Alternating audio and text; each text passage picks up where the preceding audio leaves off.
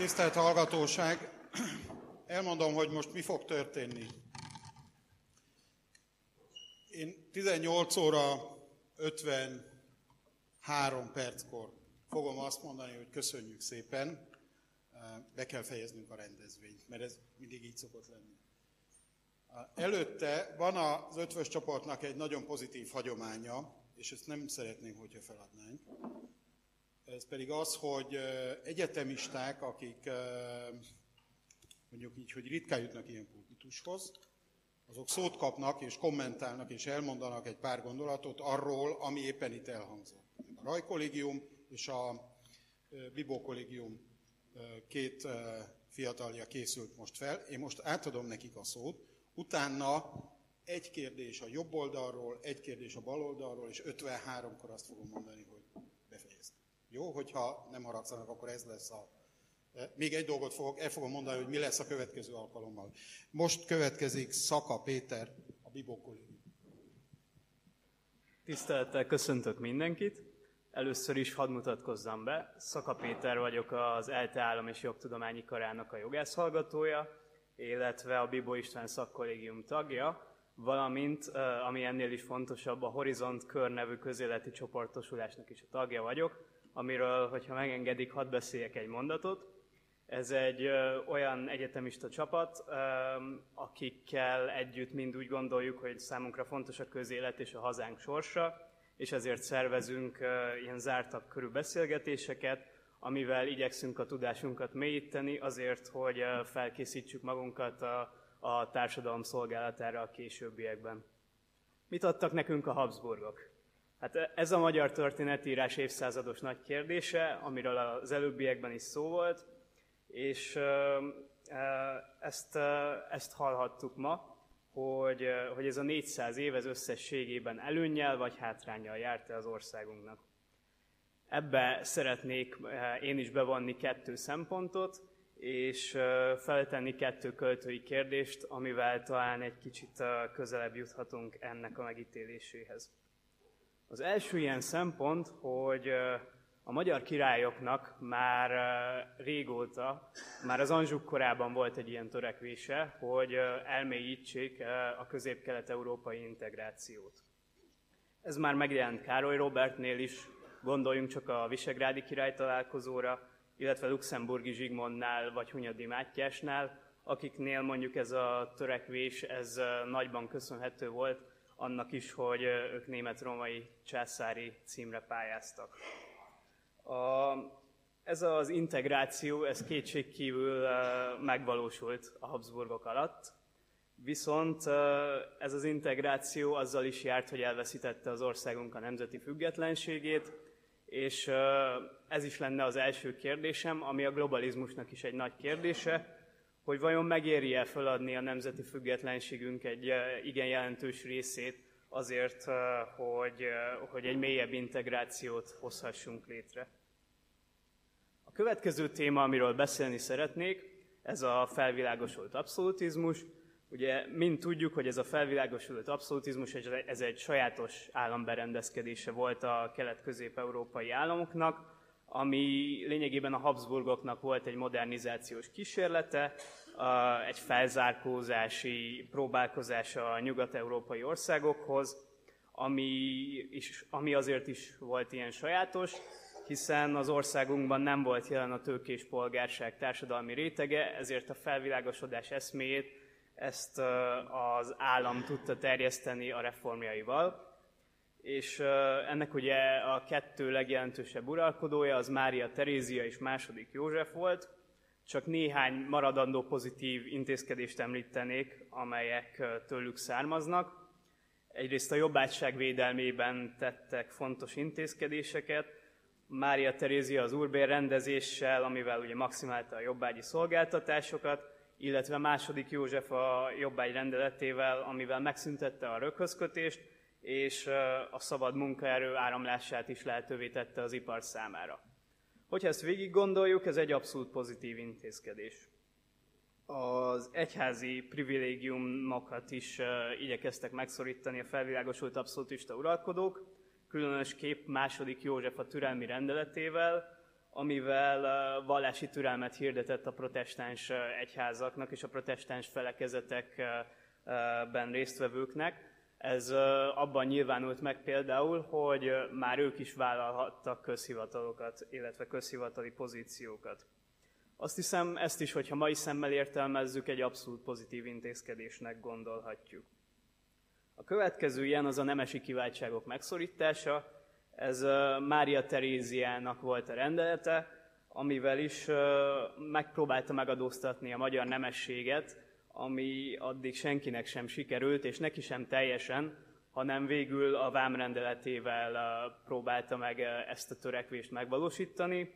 És hát láthatjuk, hogy ez is egy a közteherviselésre irányuló rendelet, tehát ez is abszolút pozitívként értékelhető. Fontos volt még, hogy a szociális ügyekre is elkezdtek figyelni, Mária, már Mária Terézia is, rendeleteket hozott az egészségügyben, illetve ugye a leghíresebb rendelete a Ratio Educationis, amivel egységesítette az iskolarendszert, illetve bevezette az alaptantervet és az állami felügyeletet az oktatásba.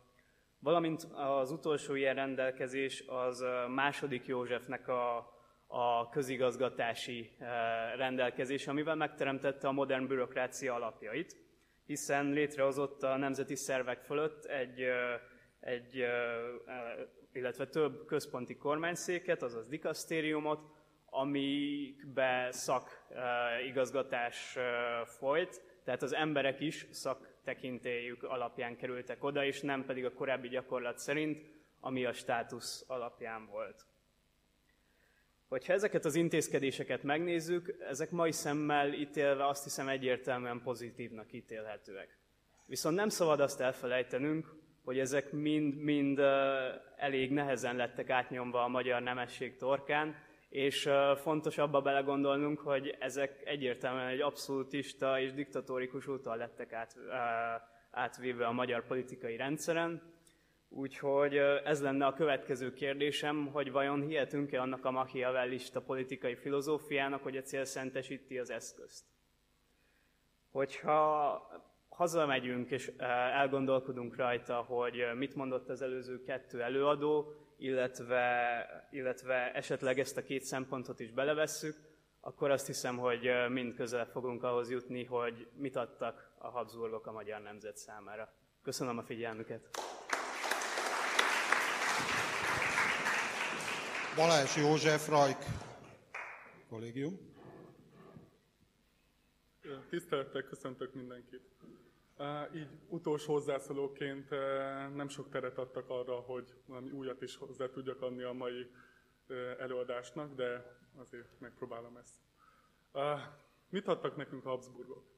400 éves történelemről van szó, 400 éves együttélésről. Aminek a megítélése mind a mai napig problematikus. Ezt a 400 éves együttélés két része szedném, hogy az előadásnál is meg volt ez. Mohástól Rákóczi szabadságharc leveréséig, és utána Rákóczi szabadságharc leverésétől egészen negyedik Károlyig. Az első korszak az rendkívül véráztata másfél évszázad volt, ami rendkívül befolyásolta a török jelenléte, illetve a határvilongások, a folyamatos háborúskodás, illetve még egyéb más háborúk, a 15 éves, 30 éves háborúk Szóval rendkívül megterelő időszak volt ez a Magyarországnak, mind a Habsburg birodalomnak is. A második, az, második korszak az meg a török kiűzése követően konszolidálódott helyzet, építkezések, újra benépesítése az országnak.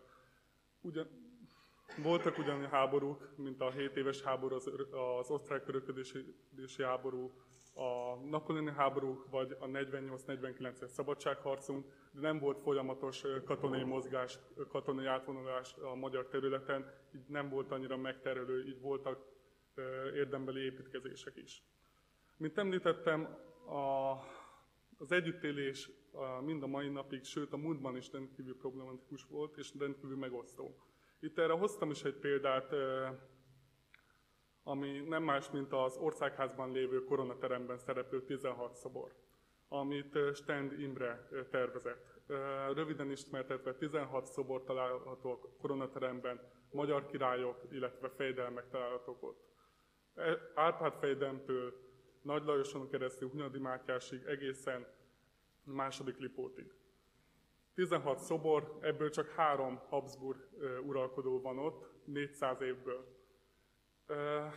Név szerint ez a három uralkodó harmadik Károly, Mára Terézia és második Lipót. Kicsit ismertetném őket. Má harmadik Károlyhoz köthető leginkább a pragmatika szankció, ami lefektette, nagy mértékben lefektette az osztrákokkal való együttélés, ugyanis oszthatatlanul és elválaszthatatlanul hozzákötöttünk a Habsburgokhoz, illetve Mára Terézia, mint ahogy az előző felszólaló felsorolta, az urbári pátens, a, a ráció edukáció, ami megteremtette a magas színvonalú magyar oktatást, aminek az alapjait, ami a 19. század második felében, sőt a 20. század első felében európai színvonalú volt. Illetve a második lipót, ami a magyar nyelv oktatását szorgalmazta, illetve a magyar korona visszatét, visszavitelét adta, visszavitelét Budára ennek a három uralkodónak ezt köszönhetjük, és így fel lehet tenni a kérdés, hogy ez a három uralkodó mind a 18. században uralkodott, és se előtte, se utána, se utána nincsen szobor kiállítva. Se első Lipótról, se első Rudolfról, illetve értemszerűen a, a, a korszakot, ha meg, közelből megvizsgálva, Ferenc József sincs ott, értemszerűen. De ez betudható szerintem annak, hogy a, mint korábban ismertettem, hogy az első korszak, amit mondtam, a török hódoltság, a török kiűzésenek korszaka véráztatta volt, és így az, az akkori uralkodott királyok megítélése rendkívül megosztó ezzel kapcsolatban. De érdemes kiemelni, ha már a Habsburgokkal való együttéléstől van szó, a reformkort és a dualizmus korát, aminek rendkívül sokat köszönhet a mai, mai magyar mai Magyarország, illetve társadalom. Egy-két példát felsorolva dualizmuskori nagy építkezések, aminek rendkívül sok példát látjuk itt Budapesten, a nagykörült építése, Andrási út, szépművészeti, iparművészeti, illetve néprajzi múzeumok építés, épületeinek felépítése, illetve az országház felépítése, ami mind a mai napig a világ harmadik legnagyobb országháza, és több mint 20 évig épült. Csak magyar alapanyagokkal, csak magyar munkásokkal. Kicsit megemlíteném a kultúrát, hogy hogyan befolyásolt egy-két ember a körülmények, illetve a környezet. Ha már dualizmus megemlítettem, ilyen például Adi Endre, vagy Bródi Sándor, vagy Arany János, aki a kiegyezés előtt is, meg után is maradandó műveket alkotott mint hogy a két színvonalas előadásból lehetett hallani, illetve az előttem felszólaló is megemlítette, rendkívül problematikus a megítélés az együttélésnek, és a köztudatban leginkább a rossz, rosszat lehet felfedezni, a, a, úgymond a feketét. Erre nem is szebb, erre jobb példát nem is tudnék hozni, mint a négy napja volt október 6-ai megemlékezés, a 13 maradi vértanúnak megemlékezésének napja, vagy a március 15-i nemzeti ünnep, ami meg a, a 48-as forradalom, illetve az azt követő szabadságharcról emlékezünk meg, és mind a kettő ö, tragikus esemény a magyar történelemben, és erről emlékezünk meg. És a sok pozitívum, amit a felszólalók is ö, említettek, aminek, amit köszönhetünk a Habsburgoknak, arról az esetek többségében mindig elfeledkezünk, és mindig csak a tragikus, rossz élményekről emlékezünk meg. Köszönöm, hogy meghallgattak.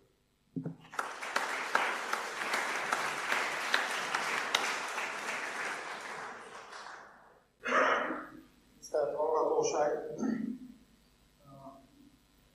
Azt kell mondjam, hogy nem is nézek. Van-e még idő?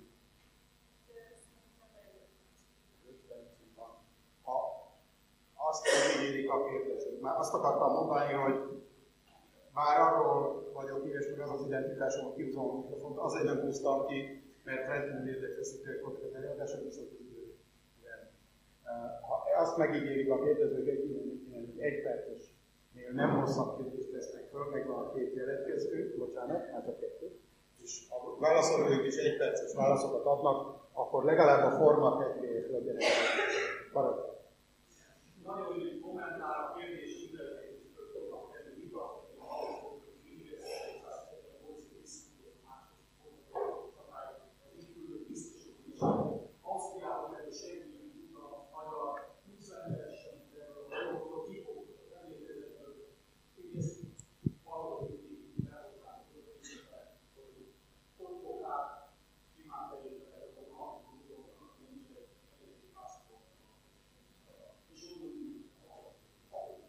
Köszönjük!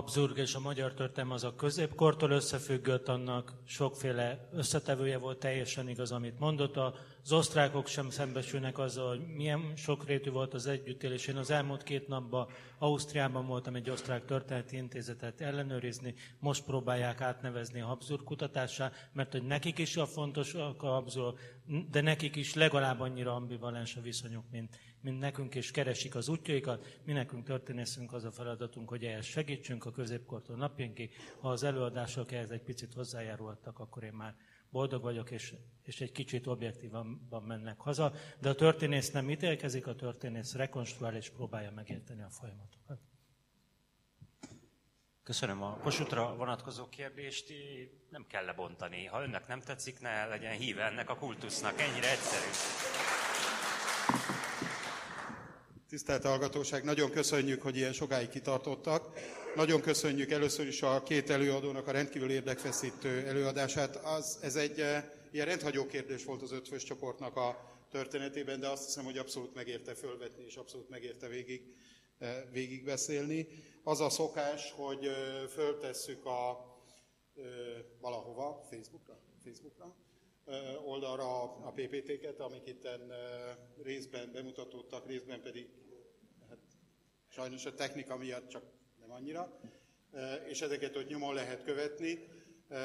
Azt szeretném még mondani, hogy ugye ez a rendezvény sorozat, ez a Társadalmi Reflexió Intézettel közösen zajlik, és nekik is köszönjük a, a termet, a technikát és minden egyéb segítséget. A az ötvös csoport következő rendezvénye az november 14-én szerdán 17 órakor lesz, akkor Balázs Zoltán közgazdász politológus és Enyedi Zsolt szociológus politológus fognak előadást tartani.